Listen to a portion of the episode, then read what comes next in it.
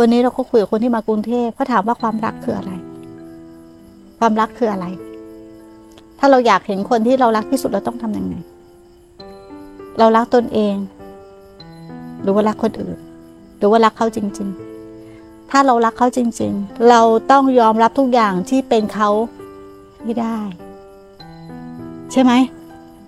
ถ้าเราบอกว่าเรารักเขา แต่เราไม่ยอมรับทุกอย่างที่เป็นเขาพยายามให้เขาเปลี่ยนเป็นดังที่ใจเราเป็น เรารักเขาไหมแล้วเรารักใครอะ หลงเปล่า หลอกตัวเองไหม หลอกตัวเอง ใช่ไหมแหม่มแหม่มรักพวกเนี้ย ถ้ารักจริง ๆแหม่มต้องเข้าใจเขาอย่างที่เขาเป็น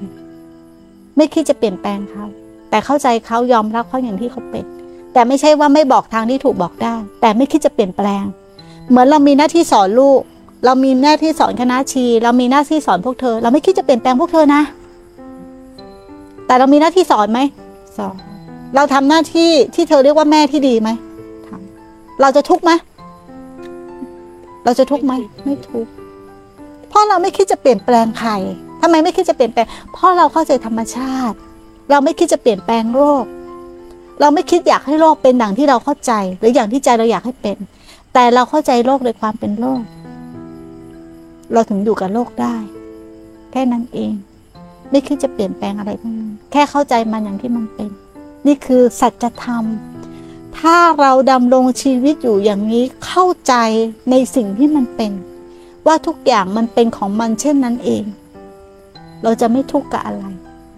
และเราจะอยู่กับธรรม และใจเราจะเป็นธรรม